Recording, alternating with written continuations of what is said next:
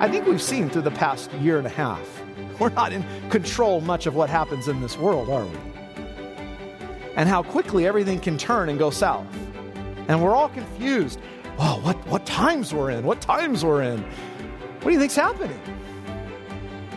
Someone's in control of all this. Someone's over your life in control of all this.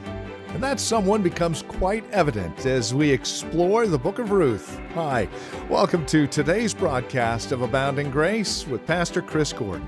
We invite you to join us as we attack this exciting book full of God's grace and mercy. We're in chapter 2, verses 1 through 23 today. Pastor Chris has entitled our message, God's Smiling Providence, even in the midst of trials and struggles. Let's check in with Pastor Chris now and today's broadcast of Abounding Grace. Let's give our attention uh, to the wonderful word of the Lord, beginning at verse 1 of Ruth 2. Now, Naomi had a relative of her husband's, a worthy man of the clan of Elimelech, whose name was Boaz. And Ruth the Moabite said to Naomi, Let me go to the field and glean among the ears of grain after him in whose sight I shall find favor. And she said to her, Go, my daughter. So she set out and went and gleaned in the field after the reapers. And she happened to come to the part of the field belonging to Boaz, who was of the clan of Elimelech. And behold, Boaz came from Bethlehem, and he said to the reapers, The Lord be with you. And they answered, The Lord bless you. Then Boaz said to his young man who was in charge of the reapers, Whose young woman is this? And the servant who was in charge of the reapers answered, She is the young Moabite woman who came back with Naomi from the country of Moab. She said, Please let me glean and gather among the sheaves after the reapers. So she came, and she has continued from early morning until now, except for a short rest. Then Boaz said to Ruth, Now listen, my daughter, do not go to glean in another field or leave this one, but keep close to my young women. Let your eyes be on the field that they are reaping and go after them. Have I not charged the young men not to touch you? And when you are thirsty, go to the vessels and drink what the young men have drawn.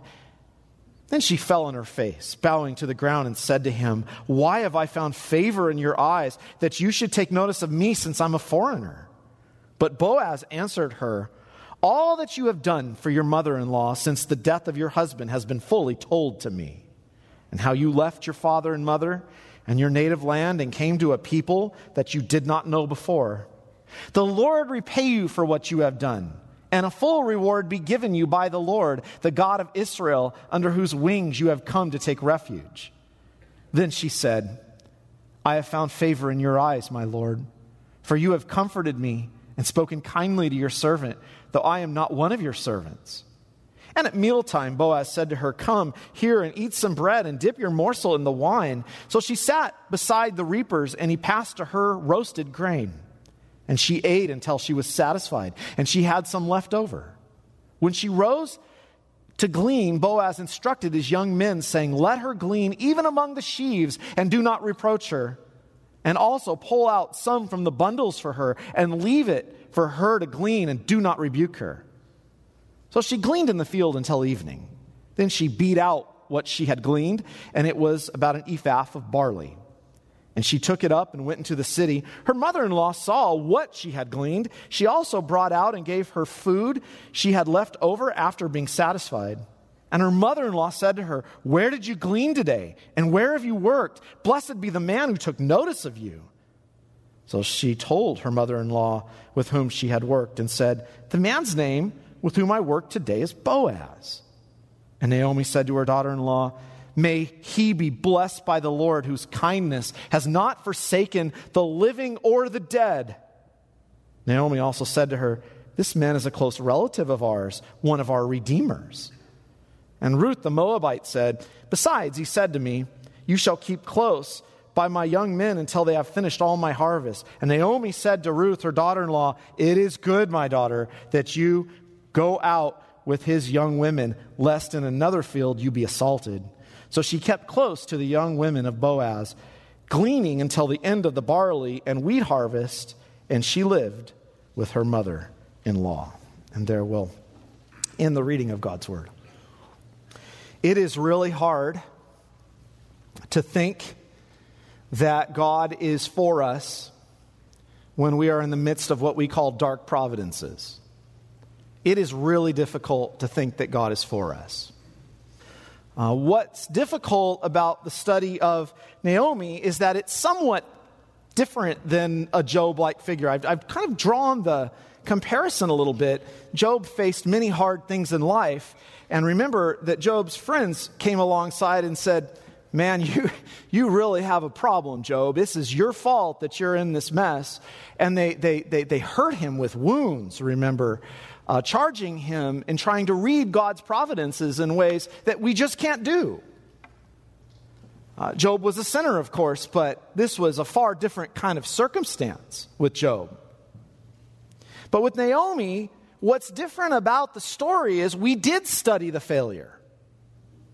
We did study the failure of a family that made a terrible decision together as a family to try to escape God's chastisement upon Israel. And I said last time, chastisement knows no borders. You're not getting away or running away from anything in life. We'll see the consequences of that again today. This is an important point that, that the famine that God had sent in Ruth chapter 1, as we open it up. Now, keep in mind the background of Judges as we, as we um, read that this morning to understand the spirit of the times, to understand that this was the time when everyone was doing what's right in their own eyes, uh, that the Lord's chastisement was upon Israel. And when you open up that first little section and read there was famine, we have to remember that when God sent these things upon the people, it always had the intention of drawing them back. Very hard times had fallen on them. I think we've seen through the past year and a half, we're not in control much of what happens in this world, are we? And how quickly everything can turn and go south. And we're all confused. Well, what, what times we're in? What times we're in? What do you think's happening? Someone's in control of all this. Someone's over your life in control of all this. Well, here we have this Israelite family that was um, that the Lord had come after. They had made terrible decisions. And what Israel should have done together at this time, what Elimelech and his family should have done, is what the scriptures say all over the place. You sung about it in Psalm 23. Why not trust in the Lord? Why not stop looking to everything else in this life you run to? Why are you looking to everything else that won't deliver you? Will a son who asks his father, heavenly father, for bread, will the father throw down a stone in your famine? And the answer is no. The question then is, would you seek the Lord? Would you turn back to him? And here in the book of Ruth, you know, this, this chastising moment we've been studying gets worse. But the beauty today as we move into chapter 2 is we're starting to see God's master plan unfold through it all. Naomi attempts, attempts to interpret God's providence. And she got it wrong, even in this. She viewed the death of her husband and the death of her sons as if God was against her. And that's how she lived in bitterness. Uh, did you notice at the end of chapter one, it was a big uh, study last time and looking at the three things, four things she says against the Lord. I mean, it's, it's, it's amazing what the Lord inspires for us, isn't it? How honest they are. She says, It's exceedingly bitter for me, for your sake, that the hand of the Lord has gone out against me. Don't call me Naomi anymore. This is right in the last section at the end of chapter one. Don't call me Naomi. Call me Mara, for the Almighty has dealt very bitterly with me. I went away full. Listen, listen to this. She still hasn't seen yet. She still hasn't repented yet. I went away full, and the Lord brought me back empty. Why call me Naomi when the Lord has testified against me, when the Almighty has brought calamity upon me? She says. She's angry, isn't she? She's bitter. In some ways, I totally sympathize. What a loss. What a loss. But what was the Lord doing? Should he have left her there? Might there be a bigger plan in the work? Might the Lord unfold something that's going to be absolutely wonderful in the course of events in providence? And, and the book has been teasing us to this end. The book is, it's one of those books in the Old Testament that leaves so much for us to fill in. And the narrator's a master craftsman as he writes this. He, you'll see this today, uh, having us to think about how to, how to understand this book and understand and interpret things. Is it true that the Lord sent her home empty? Well, standing next to her was a little Moabite. What good could she be? Right? What good could she be? Only a mother of Jesus. It's a remarkable story. It's a remarkable story. The author is provoking us to ask questions about God's intentions to us. The author, the author wants us to think about God's intentions to us. Some of you have faced a lot of bitter providences in life. We call those dark providences. Some of you are in them right now. Is God chastising in his wrath and anger so as to leave you there? Or is he, as Hebrews says, treating his children as sons and daughters, loving you through it? Well, this is the question that we have to look at a little bit today. Um, as we study this story, it should encourage you because, in the midst of all of this darkness, in the midst of all of this pain, in the midst of all this bitter providence, comes three great surprises in this text today. And they are big surprises. They are meant to make us say, wow, what, how, how did she miss this? How, how, do we miss these, these glorious workings of God? And, the, and this is a great, surprising moment of three of them, you'll notice here the surprising placement that happens today, and the surprising provision that happens today, and then the surprising provider that is shown to you. So notice that today the surprising placement, provision, and provider. No, Naomi has entered the land. This was a very successful family, Elimelech's family. We looked at that. Um, aristocrat. They, they, were, they were of that kind of person. They were very well known. You see it when Naomi walks back in. Everyone couldn't believe that Naomi's back. They were dirt poor now, they have nothing. She has to walk into town, into Bethlehem, the house of bread. The Lord's visited Bethlehem again with bread. She has to walk back in with no food, no husband, no children, and only a little Moabitess well, this is where it gets interesting today. What the text does now, what the, the scriptures do now here, is unfold for us the direct and exact opposite actions through Ruth. The results are shocking. so so this, is, this, is, this is meant to be studied in comparison. That's how the scriptures often work. And that's what we have here. It's meant to be studied as a giant corrective to the actions of Israel who weren't trusting the Lord. All now through a little Moabitess, which is really pretty remarkable because what a shaming moment for Israel if a Moabitess could do everything better. So here we are in the beginning. And Ruth the Moabite said to Naomi, Let me go to the field and glean among the ears of grain after him, in whose sight I shall find favor. And she said to her, Go, my daughter. You have to stop and say, wait a minute, wait a minute, wait, wait, wait. That's the exact opposite of what Elimelech and Naomi did in their hardship. They went to Moab, a field in Moab. I think that was singular. There's a singular field is being played off of here. They went to a field of Moab. They went to the fields of Moab, whatever it was. Now they've come back, and, and Ruth is saying, Let me go into Israel's field. Remember, there was that little teasing statement at the very end of chapter 1. And they came back at, remember, Bethlehem at the beginning of the barley harvest.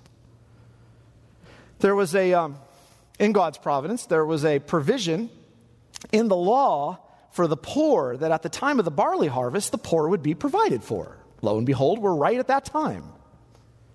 Leviticus 19 said, When you reap the harvest of your land, you shall not wholly reap the corners of your field, nor shall you gather the gleanings of your harvest. You shall not glean your vineyard, nor shall you gather every grape of your vineyard. You shall leave them for the poor and the stranger. I am the Lord your God. You look at the greed of our society today and you just say, wow, that, that would really, that would, that, this is amazing. Now they had to go work and get it. But there was a provision for the poor. God provided for the poor. Ruth says, I'll go. Let me go to that field. And maybe, maybe I will find favor from somebody who will help us, Naomi, and I will I will go into that field and I will trust is the emphasis. Ruth um, had already said in the last chapter, I'm going to go to your land and to your God, and he will be my God. There is already faith, even though it's of a mustard seed. There is already faith here. It's remarkable. I will go. He will be my God, she said. That is a pretty neat profession of faith from a Moabite. Your God will be my God. So the imagery here is, is that against all odds, Think about all the difficulties of a Moabite who was really cursed in the land. Says, I will go and maybe someone will find favor against all opposition. Who knows? I mean, Boaz recognizes here uh, the dangers that could happen to her. Men will go after her. She believes. And she trusts the Lord care, trusts in the Lord care for her and Naomi. Naomi and Ruth have nothing at this point. They have no food. They have no place to go, really. They have nothing. They've lost everything. She's given everything away. They don't even know how they're going to survive without husbands. How many of you are worried about money in the future? It's what we do. Check our accounts every day. How do they look? How do we do today? We live in that fear. They have nothing. Nothing. So Naomi gives permission go, go, my daughter, go into the fields. So, verse 3 she set out and she went and gleaned in the field after the reapers, and she happened to come to the part of the field belonging to Boaz. I think the narrator was laughing when he wrote that. She happened to come. Does anything just happen to happen in this life? Does anyone believe that stupidity? Didn't just happen. This is the way the writer is, is having us think. As the scriptures say, I know, O Lord, that the way of man is not in himself, that it is not in man who walks to direct his steps. Man plots his ways, but the Lord directs the steps. Ruth comes to the Lord's field and she's trusting. In fact, um, this, was, uh, this was really dangerous. No direction, no way of knowing the future, no money, no way of knowing. Uh, for all of you young people who are worried about your future and what you're going to do, no way of knowing. She happens to come to a particular field. Now, I haven't opened up whose field this is yet. I'm going to wait for that. You know whose it is, but let's just wait for a minute. The words of the man stand out in verse 8. Look carefully. Do not go glean in another field or leave this one, but keep close to my young women. Let your eyes be on the field that they are reaping and go after them. What a shaming moment for Israel. Do you see the story yet? This is exactly what Elimelech and Naomi didn't do. When everyone was doing what was right in their own eyes, the besetting sin of Israel was they looked to everyone else for deliverance. They looked to everyone else. They looked for all the answers elsewhere, not just for the nations, other pagan nations to defend them against opposition, but other nations to feed them. And they took matters into their own hands to do what? To find food. And in their hearts, they went to the fields of Moab there's a big reason Proverbs says trust in the Lord with all your heart. Lean not in your own understanding, acknowledge him in all your ways, and he will direct your paths. She did. I love that the Lord shows us a good way in the midst of all the failures that we see in Scripture. She trusted the Lord. And what happens? He directs her steps she happens to come to the field of this man named Boaz. And the whole thing is a scene of grace. It's a whole scene of God drawing this, this young Moabite and leading her and guiding her. It's beautiful. It pictures exactly what it means to come to the fields of the Lord. What is the will of God? What's the will of God for life? Oh, we know that in terms of the revealed will, but the sort of mysterious things that we're supposed to seek out and try to find of what we're supposed to do and how we're supposed to go and where we're supposed to be and what we're supposed to do in life, often we can't see the road ahead of us. We don't know exactly what the turn will be. We don't know exactly how or where he will lead. The story of the book, however, is presented to us as a picture, when I say, of people doing what's right in their own eyes. Ruth is presented as the opposite way of a person going after the Lord's will. Naomi's God told, remember, Naomi told her to turn back to her gods. Did she listen? I couldn't help but think, is this, I wonder if this was on Jesus' mind. When he was preaching in the Gospels, and he said in Matthew 13, the kingdom of heaven is like a treasure hidden in a field, which a man found and covered up. Then, in his joy, he goes and sells all that he has and buys that field. There's a play here on field that the author is working with. Keep your eyes on my field. Keep your eyes on my field. Hasn't that been the problem of the church? We worry about everything. We worry about the future. we worry about our provision. We worry where we're going to go. We worry how we're going to be cared for. We worry about who we're going to marry. We worry about everything. Listen to me. Much of the agony that we experience in life is exactly what we have brought on ourselves. It is that we have not, in many of our choices, lived by faith. Most of our worry and fret is because we've tried to take the hardships and the burdens of life on us and carry it ourselves in our own wisdom. Not trusting the Lord to direct the steps, even though that's His promise that He'll do that for us. The providence of God, even in the midst of trials, God is orchestrating. He is behind it all for our good and His glory, as we're seeing here in the book of Ruth.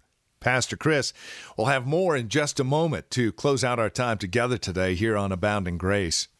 Questions, comments about the program, as always, are more than welcome. We'd love to hear from you. How's the program encouraging you in your walk and relationship with Christ? Reach out to us. Let us know, won't you? Our number is 888 504 8805 or you can visit us online, agradio.org.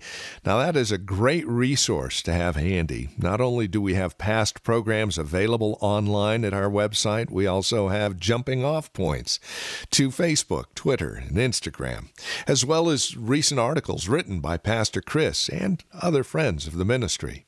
Again, agradio.org. We also would like to remind you that you're a very key part of this ministry, Abounding Grace Radio. Through your financial partnership with us and prayerful support, we are able to continue this ministry, not only on this station, but others as well. So, would you please consider uh, partnering with us financially, whether it's a one time gift, a monthly gift? No gift is too small or too large. Reach out to us again at agradio.org or Call us at 888 504 8805. Well, as promised now, once again, looking forward to tomorrow's broadcast as we continue our exploration of Ruth and Naomi. Here's Pastor Chris. Look at the story of our lives. We run from Him, we test Him, we doubt Him, we've taken matters into our own hands. And what does He do? He takes the poor when we have squandered everything. He takes the broken, takes the outcasts, takes the nobodies, takes the foreigners, and he gives you the best place at his table. He fills you with living water. He gives you his son. He gives you Jesus. What do you lack? What do you lack? A kinsman redeemer? Are you kidding? We know this story. Somebody bought us back with a price. He shed his blood and died for us and bought us back to bring us to the table. to give us food and happiness and joy and comfort, all because of his chesed. This word's all over this book. His covenant loyalty, his loving kindness to a bitter people. And showcase before us our two parents of the Lord Jesus Christ, if you will. That's tomorrow. Join us then for Abounding Grace with Pastor Chris Gordon.